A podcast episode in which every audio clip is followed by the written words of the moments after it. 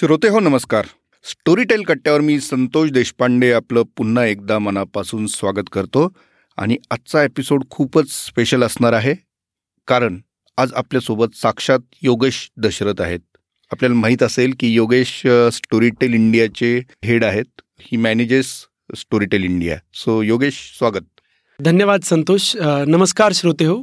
Yes तर योगेश आज मी असा विचार केला की एरवी मी आणि प्रसाद गप्पा मारत असतो. सुरुवातीला. आणि वेगळं सेशन तुझ्यासोबत घ्यावं आणि ज्याच्यात स्टोरीटेलमध्ये लिहिण्यासाठी जे उत्सुक आहेत लोक त्यांना मार्गदर्शन मिळावं यासाठी तुझ्याशीच थेट गप्पा मारावे असं माझ्या मनात आलं होतं.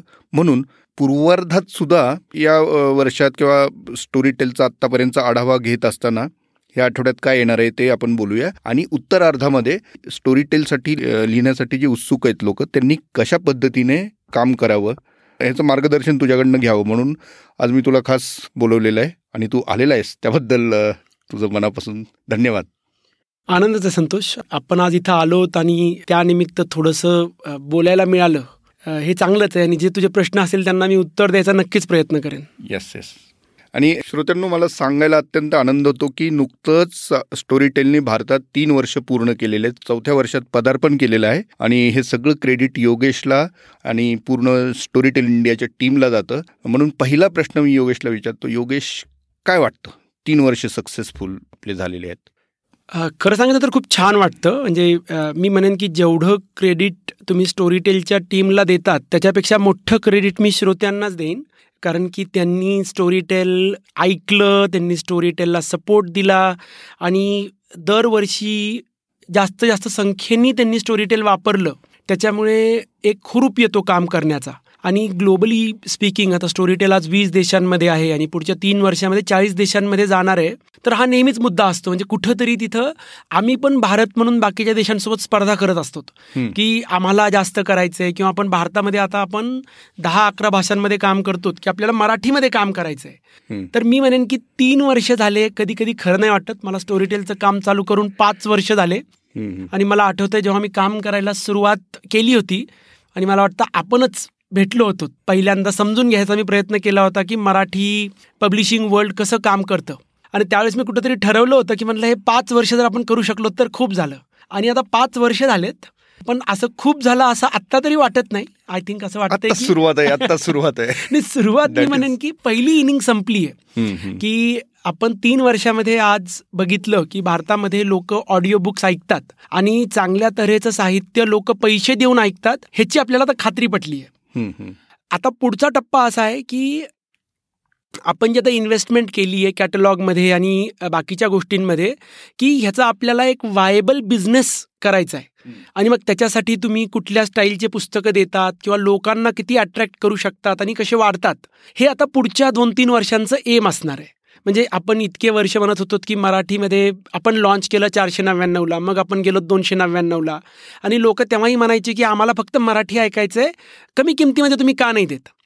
तर आपण लोकांचं ऐकून आणि आपण बोललो होतो मागच्या आपल्या पॉडकास्टमध्ये एका की आपण मराठी लॉन्च करायचं आणि जे आपण केलं सप्टेंबरमध्ये आणि त्याला लोकांनी खूप चांगला प्रतिसाद दिला. सिलेक्ट मराठी. सिलेक्ट मराठीला. आणि आय थिंक आता पुढच्या वर्षामध्ये की अजूनही आम्हाला माहिती आहे की काही गोष्टी आहेत की ज्या लोकांची इच्छा आहे ॲपमध्ये दिसाव्यात म्हणून ज्या ज्या आम्ही प्रयत्न करतोय पण चांगलं वाटतंय. पुढचं वर्ष अजून म्हणजे नवीन वर्षात काहीतरी नक्की भेट मिळणार आहे श्रोत्यांना असं आता आपण ऑफ द रेकॉर्ड सांगू शकतो. नाही आता भेट म्हणजे आता अजून चांगल्या चांगल्या गोष्टी मिळणार आहेत हे आपण नक्कीच सांगू शकतो. मी मी त्याच अर्थाने म्हणतोय. ग्रेट आणि जसं प्रत्येक आठवड्यात मी आणि प्रसाद बोलतो ह्या आठवड्यामध्ये स्टोरी टेलमध्ये काय असणार आहे? तर तुझा काय कॅटलॉग आहे या आठवड्यातलं? तर आता पुढच्या आठवड्यामध्ये जे रिलीज होणाऱ्या गोष्टी आहेत तर त्याच्यामधल्या तीन रिलीजेसचा मी इथं उल्लेख करू इच्छितो. पहिली गोष्ट म्हणजे की जे लहानपणी मी वाचलं होतं भारा भागवतांचं चंद्रावर स्वारी.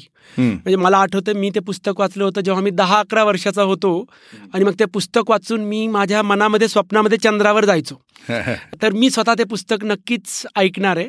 पुन्हा एकदा कारण की आजकाल जेव्हा आपला एलॉन मस्कचे छान छान रॉकेट दिसतात आणि आजकालच्या गप्पा चालू असतात की आपण वेगळ्या ग्रहावर जाणार का किंवा मार्सवर आपण लोक जाऊन राहणार का.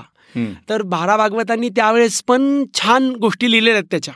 तर ते पुस्तक रिलीज होतं आहे आणि त्याच्यावरच मला एक रिसेंटली जे पुस्तक एक आपलं पॉडकास्ट रिलीज झालं सायकास्ट म्हणून. जे की मयुरेश प्रभुनेंनी केलं होतं डॉक्टर योगेश सोबत. आणि ते होतं की परग्रहावर जीवसृष्टी आहे का?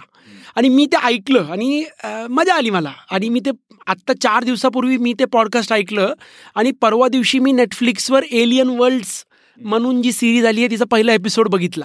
म्हणजे आता हे सगळं वाचून मला नक्कीच एक माझ्या मनात मला वाटतं की जीवसृष्टी तर असणार आहे कुठं ना कुठं तरी. ती कशी असणार आहे काय असणार आहे ह्याचा मला प्रश्न पडतो. आता मी स्वतःचं सांगायला गेलं तर मी आत्ताच नुकतं एक कॉस्मियर युनिव्हर्समध्ये ब्रँडर सँडरसनचं स्टॉमलाईट सिरीजचं चौथं पुस्तक आलं आहे. रिदम ऑफ वॉर म्हणून. ते मी वाचायला चालू केलं आहे बाराशे पानी पुस्तक आहे बरंच मोठं आहे. आणि ते कॉस्मियर युनिव्हर्समध्ये सेट आहे पुस्तक ते. की जिथं वेगवेगळे ग्रह असतात आणि शक्त्या असतात म्हणजे मला असं वाटायला की ते पॉडकास्ट असेल सायकास्ता मग नेटफ्लिक्स मग पुस्तक मग ते सतत एलॉन मस्कचं जे चालू आहे असे कुठंतरी असे संकेत मिळत आहेत. की जसं मागचं वर्ष कोरोना होतं तसं पुढच्या वर्षी मे बी अजून काहीतरी होणार का? आपल्या सगळ्यांनाच कुठलं सरप्राईज मिळणार आहे असा प्रश्न पडतो मला अफलातून आहे अफलातून आहे. पण हे हे सगळे लिंक्स एकमेकांना नक्की जोडल्या जातील आणि हे इथं तुम्हाला इमॅजिनेशनही आहे आणि त्याचं एक प्रकारचं रिअलायझेशन पण आहे. येस येस आणि त्याच्या व्यतिरिक्त आणखी काय? तर दुसरं पुस्तक जे मी बोलू इच्छितो ते सुहास शिरवळकरांचं आहे. बलात्कारासारख्या अवघड विषयावर लिहिलेलं आहे प्रतिकार म्हणून.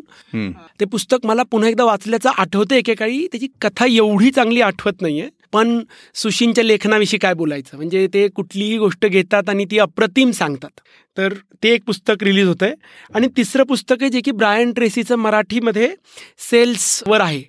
तर ब्रायन ट्रेसी स्वतः खूप चांगलं लिहितोच आणि त्याचा मराठी अनुवादही चांगला झाला आहे आणि मला स्वतःला मला वाटतं की सेल्समध्ये तसं गोष्टी तशा एकमेकांशी कनेक्टेड असतात. पण मी स्वतः जेव्हा वाचतो मग आता समजा ब्रायन ट्रेसी असेल किंवा वन पर्सेंट रूल असेल किंवा स्टार्ट विथ व्हाय असेल.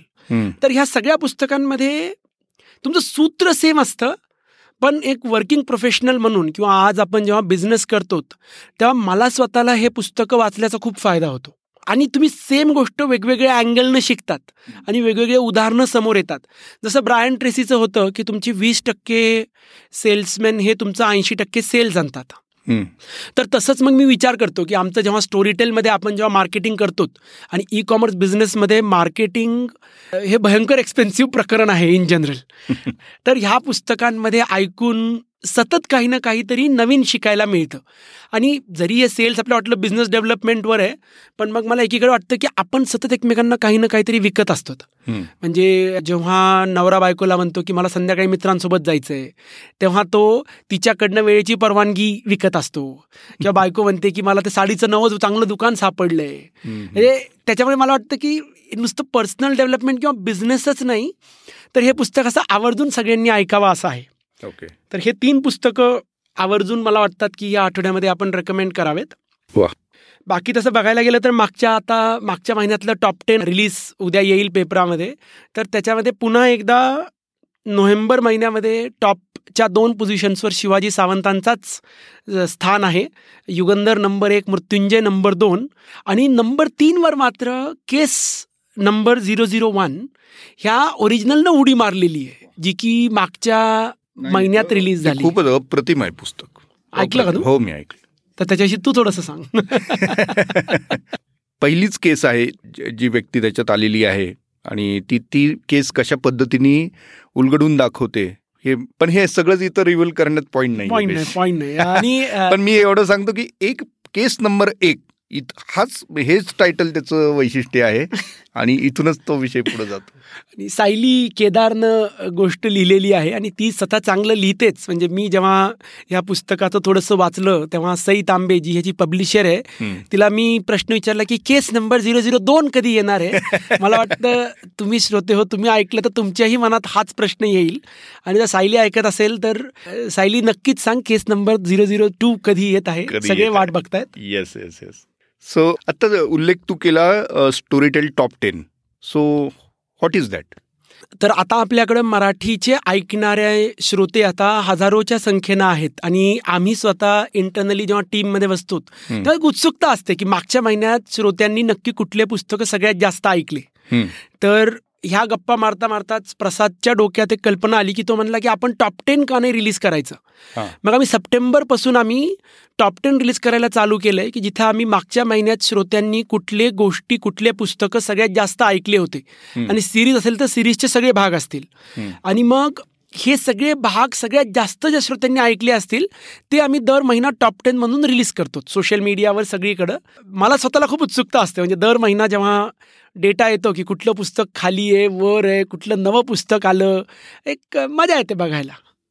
आणि मी परवा ॲप एक्सप्लोर करत होतो तर काही गोष्टी मला त्याच्यात नवीन आढळल्या आहेत तर ते काय आढळलं आहे हे सांगण्यापेक्षा काय आपण नवीन आता त्याच्यात चेंजेस केलेले आहेत हे सांगशील जरा? ओके. तर ॲपमध्ये आत्ता रिसेंटली ज्या गोष्टी झाल्या आहेत त्याच्यामध्ये तीन गोष्टी आहेत. ज्यातल्या दोन आहेत आणि तिसरी येती आहे. पहिली म्हणजे की आपण एक स्टोरीटेल एन्थुझियास्ट म्हणून प्रोग्राम लॉन्च केला आहे. तर जेव्हा तुम्ही ॲप वापरतात तेव्हा ॲपमध्ये काही फीचर्स हे नेहमी थोडेसे म्हणजे असे पूर्ण नसतात. तर एक कंपनी म्हणून आमची इच्छा असते की ते काही निवडक शंभर दोनशे पाचशे हजार लोकांनी ट्राय करावा. म्हणजे मग आपल्याला कळतं की ते फीचर बरोबर आहे का? कारण की नाहीतर ते सगळ्यांना रिलीज केलं की हजारो लोकांना त्याचा गैरसोय होईल. तर स्टोरीटेल एन्थुझियास्ट म्हणून आहे जे की तुम्ही सेटिंग्समध्ये गेलात तर तुम्ही तिथे एनेबल किंवा डिसेबल करू शकतात. आणि मग तुम्हाला ॲपमधले नवीन फीचर्स जे आहेत ते बाकी सगळ्यांपेक्षा एक दोन तीन आठवडे आधी वापरायला मिळतील. तर हे एक गोष्ट आपण लॉन्च केली. दुसरी गोष्ट जी सगळ्यांसाठी लॉन्च झाली आहे की तुम्ही जर त्यातले काही जण तुम्ही कॅटेगरीज नावाचं पेज वापरत असताल तर तुमच्या लक्षात आलं असेल की आता कॅटेगरीजचं पेज ॲपवर नाही आहे हो मी तेच सांगणार होतो मग अशी पण म्हटलं ठीक आहे तुझ्याकडनं येऊ दे. तर ॲपमध्ये आपण सगळं ट्रॅक करतो की लोक कसं वापरतात ॲप आणि सतत आमचा प्रयत्न असतो की ॲप हे लोकांना वापरायला सोप्यात सोपं जावं. आणि मग आमच्या लक्षात आलं की लोक एकतर बुक रेकमेंडेशन्सचं पेज वापरतात किंवा सर्च वापरतात. कॅटेगरीज त्या मानाने वापरणारे खूप कमी आहेत. तर मग आम्ही विचार केला की जास्त सोपं काय पडेल? की आमचं एकतर सर्च एनहान्स करणं की जिथं तुम्ही टॅक्सच्या बेसिसवर सर्च करू शकतात रायटरच्या नॅरेटरच्या पुस्तकाच्या नावाच्या. तर हे सगळं आपण आता एक्सप्लोर पेजमध्ये आपण एकत्र केलं आहे जर तुम्ही तिथं सर्च एक्सप्लोर पेजमध्ये गेलं तर वर सर्चचा बार असतो की जिथं तुम्ही काही सर्च करू शकतात आणि मग सर्चच्या फील्ड येतात. आणि त्याच्याखाली जी आहे त्याच्याखाली आपण कॅटेगरीजचे पेज टाकलेले आहेत. की जिथं लँग्वेज आहे किंवा चिल्ड्रन्स पर्सनल डेव्हलपमेंट कॅटेगरीज आहेत तिथे ऑलरेडी फक्त ते आपण आता सर्चच्या अंडर घेतलेले आहेत ॲज अ एक्सप्लोअर म्हणून. येस सर्चच्या अंडर घेतलेले आहेत आणि त्याच कॅटेगरीज आपल्या बुक रेकमेंडेशन्सच्या पानावर पण अवेलेबल आहेत. म्हणजे तिथंही तुम्हाला बघता येतील. आणि डिसेंबरचा महिना तसा थोडासा आपण म्हणजे ओव्हरऑल इंग्लिश जर ऐकायची सवय असेल तर इंग्लिशमध्ये हग्ज अँड किसेस म्हणून थोडंसं प्रमोट करणं चालू आहे. तर जर तुम्हाला इंग्लिश पण ऐकायचं असेल तर नक्कीच अपग्रेड करा. कारण की हग्ज अँड किसेस ह्या पानावर वेगवेगळ्या प्रकारच्या रोमॅन्टिक लिस्ट्स आमच्या क्युरेटर्सनी क्युरेट केलेल्या आहेत. ओके ओके आणि समजा योगेश माझ्याकडे स्टोरीटेल सिलेक्ट मराठीचा आत्ता ऑप्शन आहे. आणि मला स्टोरीटेलचं इंग्लिश पण ऐकायचे असतील गोष्टी तर मी काय मला अपग्रेड करावं लागेल किंवा कशा पद्धतीने मी ते ऐकू शकतो? तर तुला अपग्रेड करावं लागेल. म्हणजे तू जर वेबसाईटवर लॉग इन केलं माय अकाउंटमध्ये. तर तिथं तुला तुझं कुठला प्लॅन आहे दिसेल आणि तिथं तुला अपग्रेड डाऊनग्रेडचे ऑप्शनही कळतील. तिथं तू अपग्रेड म्हणून केलं की तुझं त्या क्षणाला अपग्रेड होईल. आणि तुझं जे उरलेले पैसे आहेत ते तुझ्या अनलिमिटेडच्या ह्याच्यामध्ये कन्वर्ट होतील. तुला किती दिवस मिळतात ते. ओके. त्याच्यामुळे तुम्ही लगेच अपग्रेड करू शकतात तुम्हाला पाहिजे असेल तर. तुम्ही जर स्टोरीटेल अनलिमिटेडचे सबस्क्रायबर आहेत तर तुम्ही डाऊनग्रेडही करू शकतात. ह्याच पद्धतीनं मी सांगितलं तसं. तर डाऊनग्रेड केलं की तुमच्या नेक्स्ट बिलिंग सायकलला डाऊनग्रेड होतं ते. ओके ओके म्हणजे तो एक्झिस्टिंग तो जो महिना आहे तो आधीच्या अनलिमिटेडला राहतो आणि मग पुढच्या बिलिंग सायकलपासून ते. सिलेक्ट मराठीला खाली नाही नाही फार महत्त्वाची माहिती कारण अनेक वाचकांना किंवा श्रोत्यांना हा प्रश्न होता आणि आपल्याला ते कळवतात वेगवेगळ्या पद्धतीने म्हणून आज तू सापडलायस लगेच तुला तो. मी विचारून घेतलेला. नाही जरूर जरूर. म्हणजे तुमचे जे श्रोते हो तुमचे प्रश्न असतील ते तुम्ही पॉडकास्टवर टाका सोशल मीडियावर पाठवा आमच्या यूट्यूब चॅनलवर टाका. आम्ही नक्कीच त्याची उत्तरं देऊत किंवा support dot in dot Storytel हा जो आपला सपोर्ट ईमेल ॲड्रेस आहे तिथं कळवा. आणि आम्ही त्याची उत्तरं देत राहूत कारण की आम्हाला माहिती आहे की आपल्याला म्हणजे बऱ्याच श्रोत्यांना अजूनही ॲप वापरण्यासाठी प्रश्न असतात आणि ॲपचं जग हे सतत बदलत असतं. सतत संतोष म्हणला की तुम्ही जर मे बी कॅटेगरीज वापरत असलात तर कॅटेगरीज तिथून गायब झाल्या. तर प्रश्न पडतो की कुठे गेल्या? तर आम्ही आमच्याकडनं प्रयत्न करतोय. म्हणजे आज तुम्ही जर बघितलं असेल तर आपण नोटिफिकेशन्स आणि कंटेंट कार्ड्स आजकाल ॲपच्या मध्ये येतात की जिथं आम्ही सतत सांगायचा प्रयत्न करतो की आपण कसं वापरायला पाहिजे किंवा काय काय नवीन आम्ही सांगतोय म्हणून तर आम्ही आमच्याकडनं प्रयत्न करू आणि तुम्हीही आम्हाला जरूर कळवा. आम्ही तुमच्या प्रश्नांची उत्तरं नक्कीच देतो येस वा योगेश थँक्यू व्हेरी मच आणि जाता जाता परत एक प्रश्न. यावर्षी काय असणार आहे? नवीन नवीन काही प्लॅन्स एक दोन तीन आठवड्यांमध्ये मी स्वतः ज्याला वाट बघतोय ते म्हणजे व्हायरस पुणे ह्या ओरिजिनल सिरीज जी रिलीज होणार आहे. तर व्हायरस ही स्विडिश ओरिजिनल आहे. व्हायरस स्टॉकहोम जी आमच्या स्टोरीटेल ओरिजिनल्सपैकी सर्वात जास्त प्रसिद्ध अशी सिरीज आहे. आणि मी खूप नाही सांगणार आहे कारण की पुढचे दोन तीन आठवडे बोलणार आहेत आपण त्याच्यावर. पण त्या सिरीजचा भावानुवाद केला निरंजन मेडेकरनी. आणि ती मुक्ता बर्वेच्या आवाजामध्ये वीस डिसेंबरला आपण रिलीज करतोय. मी स्वतः थोडंसं ऐकलं आणि मी प्रचंड प्रमाणामध्ये म्हणजे मला मजा आली ऐकायला. पुढच्या सोमवारी मंगळवारी आपण त्याचं ट्रेलर रिलीज करणार आहेत जे की सुकीर्त गुमास्तेनी आणि त्याच्या टीमने एकदम असं मनापासून करतायत तयार ते. तर मी स्वतः ती सिरीज ऐकायला ती तुमच्यापर्यंत घेऊन यायला असा मनापासून उत्सुक आहे. वा हेच माझी ब्रेकिंग न्यूज आजची हीच होती. आणि आपल्या ह्या पहिला हक्क स्टोरी टेल कट्ट्याच्या श्रोत्यांना हा मिळावा ऐकायचा. शैनी मी आत्ता तुला हा प्रश्न विचारला होता. तर श्रोते हो ह्या आमच्या गप्पा होत्या ज्या तुम्ही दर आठवड्याला ऐकता पण आज आपण ऐकल्या योगेशकडनं. आज आपण संवाद साधला त्याच्यासोबत. आणि या आठवड्यात काय येणार आहे? स्टोरी टेलचं ओव्हरऑल आता ह्या महिन्यात काय गोष्टी असणार आहेत? आणि काय एक्सक्लुझिव्ह फीचर्स त्याच्यात ॲड झालेले आहेत बदल झालेले आहेत हे आत्ता आपण ऐकलं. आता उत्तरार्धाकडे आपण वळताना एक वेगळा विषय आज आपण योगेशसोबत चर्चा करणार आहोत. तो आहे स्टोरी टेलवरती लिहायचं कसं? अनेकांना लिहिण्याची इच्छा आहे आणि त्यांना लिहायचंही आहे स्टोरी टेलसाठी तर अशा लेखकांना मार्गदर्शन किंवा एक डायरेक्शन देण्याच्या दृष्टीने मी योगेशला विनंती केली की आपण उत्तरार्धामध्ये त्याच विषयावरती चर्चा करूया. तर योगेश स्टोरी टेलसाठी कुणाला लिहिता येतं? माझा पहिला प्रश्न.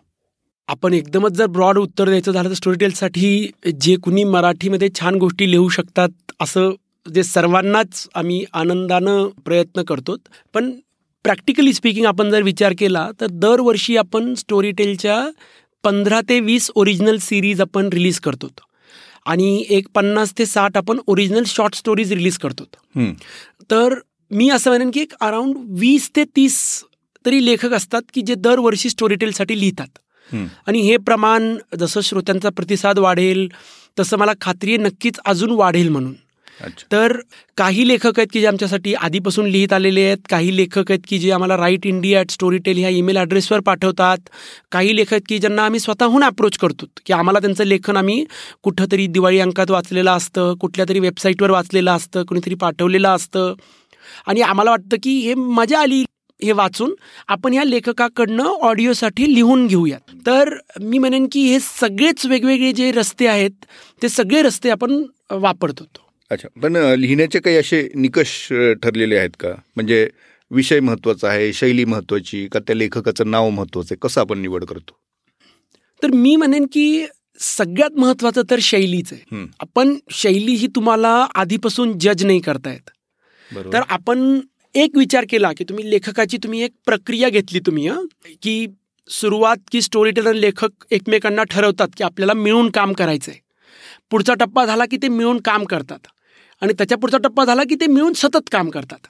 म्हणजे आता आपल्याकडे काही लेखक आहेत जसे संजयजी सोनवणी आहेत की त्यांनी आपल्यासाठी वेगवेगळ्या गोष्टी लिहिल्या आहेत किंवा बाकीचे नितीन थोरात आहे सायली केदारचं नाव घेतलं आपण की जे आपल्यासाठी सतत लिहित आहेत. काही लेखक आहेत की ज्यांची आपल्याकडे सुरुवात आत्ता झाली आहे.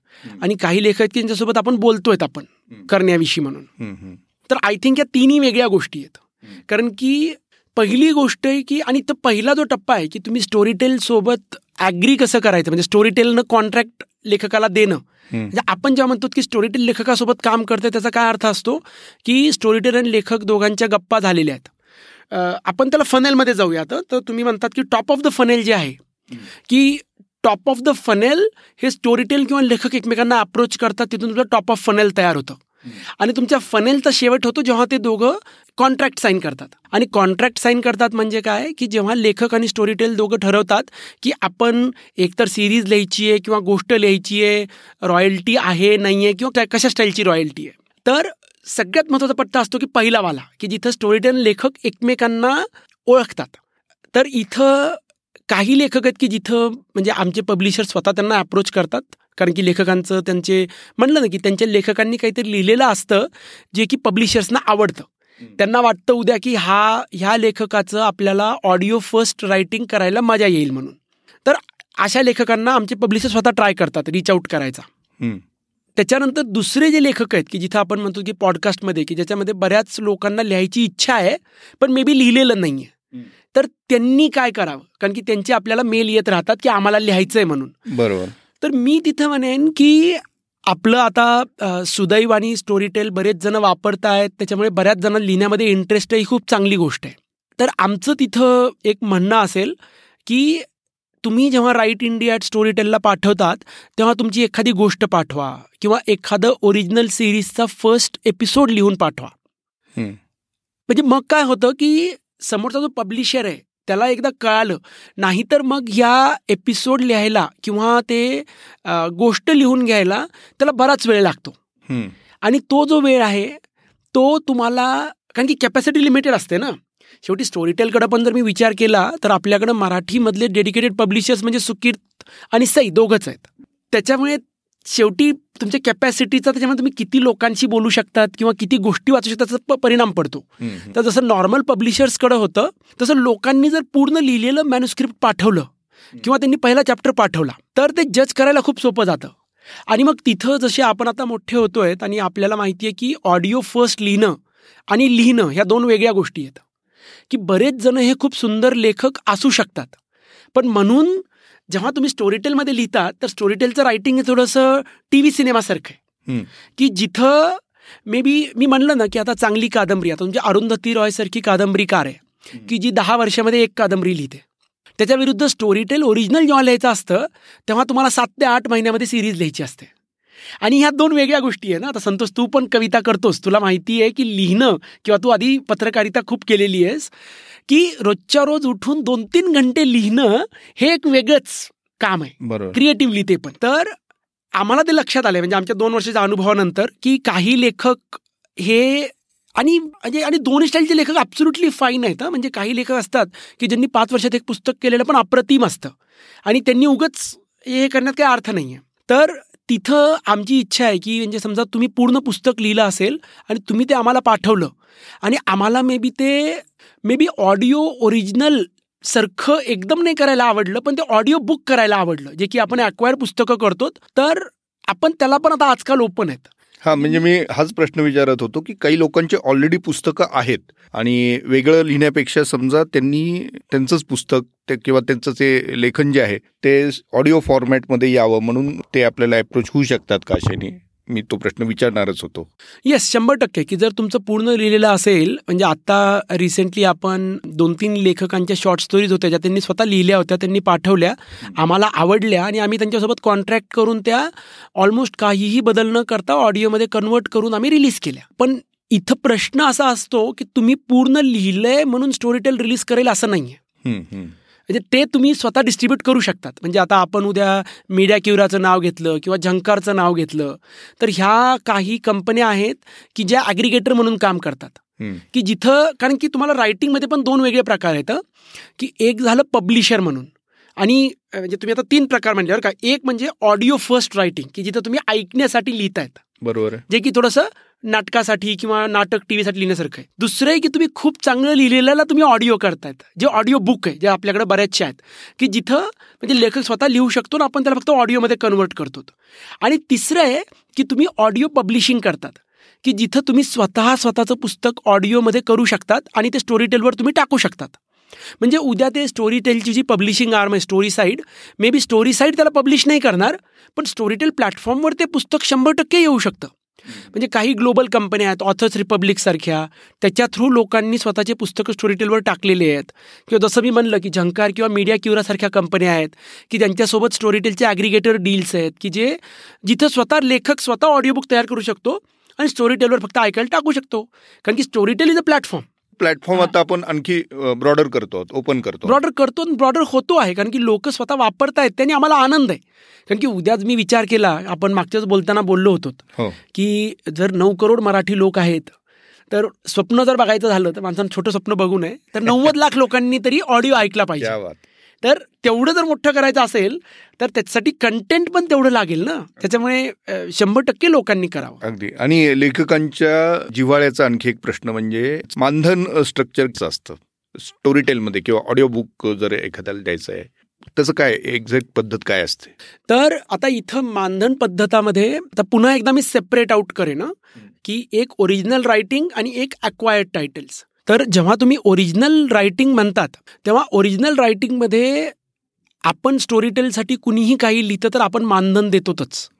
आणि ते मानधन हे म्हणजे उद्या दोन तीन हजारपासून ते लाखांपर्यंत जातं डिपेंडिंग ऑन गोष्ट किती छोटी आहे मोठी आहे. कारण की शेवटी असं क्रिएटिव्ह फील्ड आहे. एकच आकडा कधीच नसतो. आणि त्याच्यामध्येही दोन पद्धती असतात की जर उद्या आपल्याला वाटलं की हा ॲडव्हान्स कारण की शेवटी जेव्हा तुम्ही रॉयल्टी देतात तेव्हा रिकवर व्हायचे चान्सेस पाहिजे असतात. तर आपल्याला वाटलं की जे अपफ्रंट मानधन हे थोडं जास्त द्यायचं आहे आम्हाला आणि लेखकाला तर आपण may be one time fees देतो आणि रॉयल्टी त्यामध्ये इन्क्लूड असते. आणि कधी कधी त्याच्यामध्ये अपफ्रंट प्लस रॉयल्टी दोन्ही असतं. आणि हेच ॲक्वायर्डमध्ये पण असतं की जिथं तुम्ही ॲडव्हान्स आणि रॉयल्टी असते किंवा नुसती रॉयल्टी असते किंवा नुसता ॲडव्हान्स असतो. Within Storytel you have both the models जेव्हा लोक स्वतः डिस्ट्रीब्यूट करतात तेव्हा ऑफकोर्स त्यांचं मॉडेल हे ॲग्रिगेटरवर डिपेंड असतं. ओके ओके आणि त्याची काय रेंज काय असते रॉयल्टीची आता रॉयल्टीची रेंज तुमच्या ह्याच्यासारखीच असते म्हणजे मोर ऑर लेस जर मी विचार केला की तुमची दहा टक्के ते वीस टक्के टाईप्स म्हणजे जी तुमची स्टँडर्ड प्रिंट पब्लिशिंगची जी रेंज असते तीच असते. आणि ॲडव्हान्सेसची रेंज जसं मी म्हणलं की तुम्ही किती मोठं पुस्तक लिहितायत म्हणजे हजारांपासून लाखांपर्यंत पण जाऊ शकतं ते. आणि जसं प्रिंट पुस्तकांचा विक्री किंवा खप हे त्याचा एक निकष समजला जातो. तसं आपल्या ऑडिओ बुक्सचा निकष काय आहे?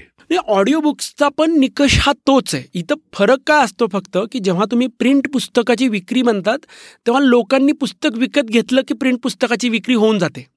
त्यांनी ते वाचलं नाही वाचलं तरी फरक नाही पडत. ऑडिओमध्ये जेव्हा तुम्ही स्टोरी टेलवर पुस्तक ऐकतात तेव्हा जेव्हा ते पुस्तक ऐकलं जातं ते ॲक्च्युअल ऐकणं म्हणजे विक्री असते. म्हणजे समजा एक पुस्तक समजा एक घंट्याचं आहे. तर उद्या जेव्हा ते साठ मिनिटं ऐकलं जातं तेव्हा ते एक पुस्तक विकलं जातं असा अर्थ होतो. आणि ते जे साठ मिनिटं आहेत. ते एका माणसानं साठ मिनिटं ऐकायची गरज नाहीये. म्हणजे एक जण वीस मिनिटं ऐकतो एक जण पाच मिनिटं ऐकतो एक जण तीन मिनिटं ऐकतो. म्हणजे प्रत्येक ऐकलेला मिनिट ॲड केला जातो. ओके टोटल ते पुस्तक साठ मिनिटं ऐकलं गेलं की ते पुस्तक एकदा विकलं गेलं असं गृहीत धरता येतं आपल्याला. नाही फारच मौलिक माहिती दिलेली. त्याचं मोल खूप आहे सगळ्यांच्या दृष्टीने. नाही आणि हे खरं आहे बरं का आता आपण लेखकांविषयी बोलतोय ना मी म्हणेन की मला जे वाटतं की आता थोडंसं आपण ब्रॉडर ह्याच्याकडे जाऊ की आत्ता आपण लेखकांविषयी आणि आपल्या पुस्तकांविषयी बोलतो की लेखकांनी रोज एक दोन घंटे लिहिलं पाहिजे. म्हणजे जे ग्लोबली जे आहे ना आणि लेखकांनी स्वतःचा ऑडियन्स डेव्हलप केला पाहिजे.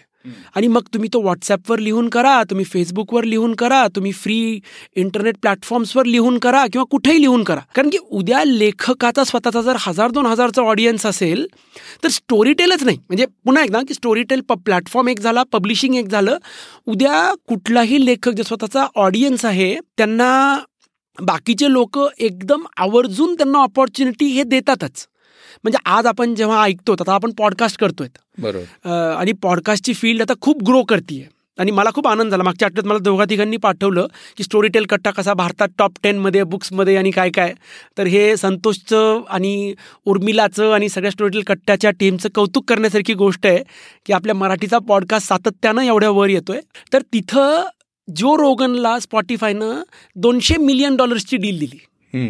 किंवा आता अमित वर्माचं सिने अनसीन सारखा पॉडकास्ट आहे की आम्ही स्वतः सांगत राहतो की लोक त्याला किती भरभरून सपोर्ट म्हणजे स्वतःचा ऑडियन्स त्यांचा तयार झालेला आहे. आणि हेच मला वाटतं की लेखकांसाठी म्हणजे माझ्या दृष्टीने विचार केला ना की जसं आपण म्हणलं की स्टोरी टेल किंवा मराठी साहित्य याला पुढच्या लेवलला न्यायचं आहे तर लेखकांनी स्टोरी टेलकडे पाठवायची मला गरजच नाही वाटत बरं का खरं सांगायचं झालं तर.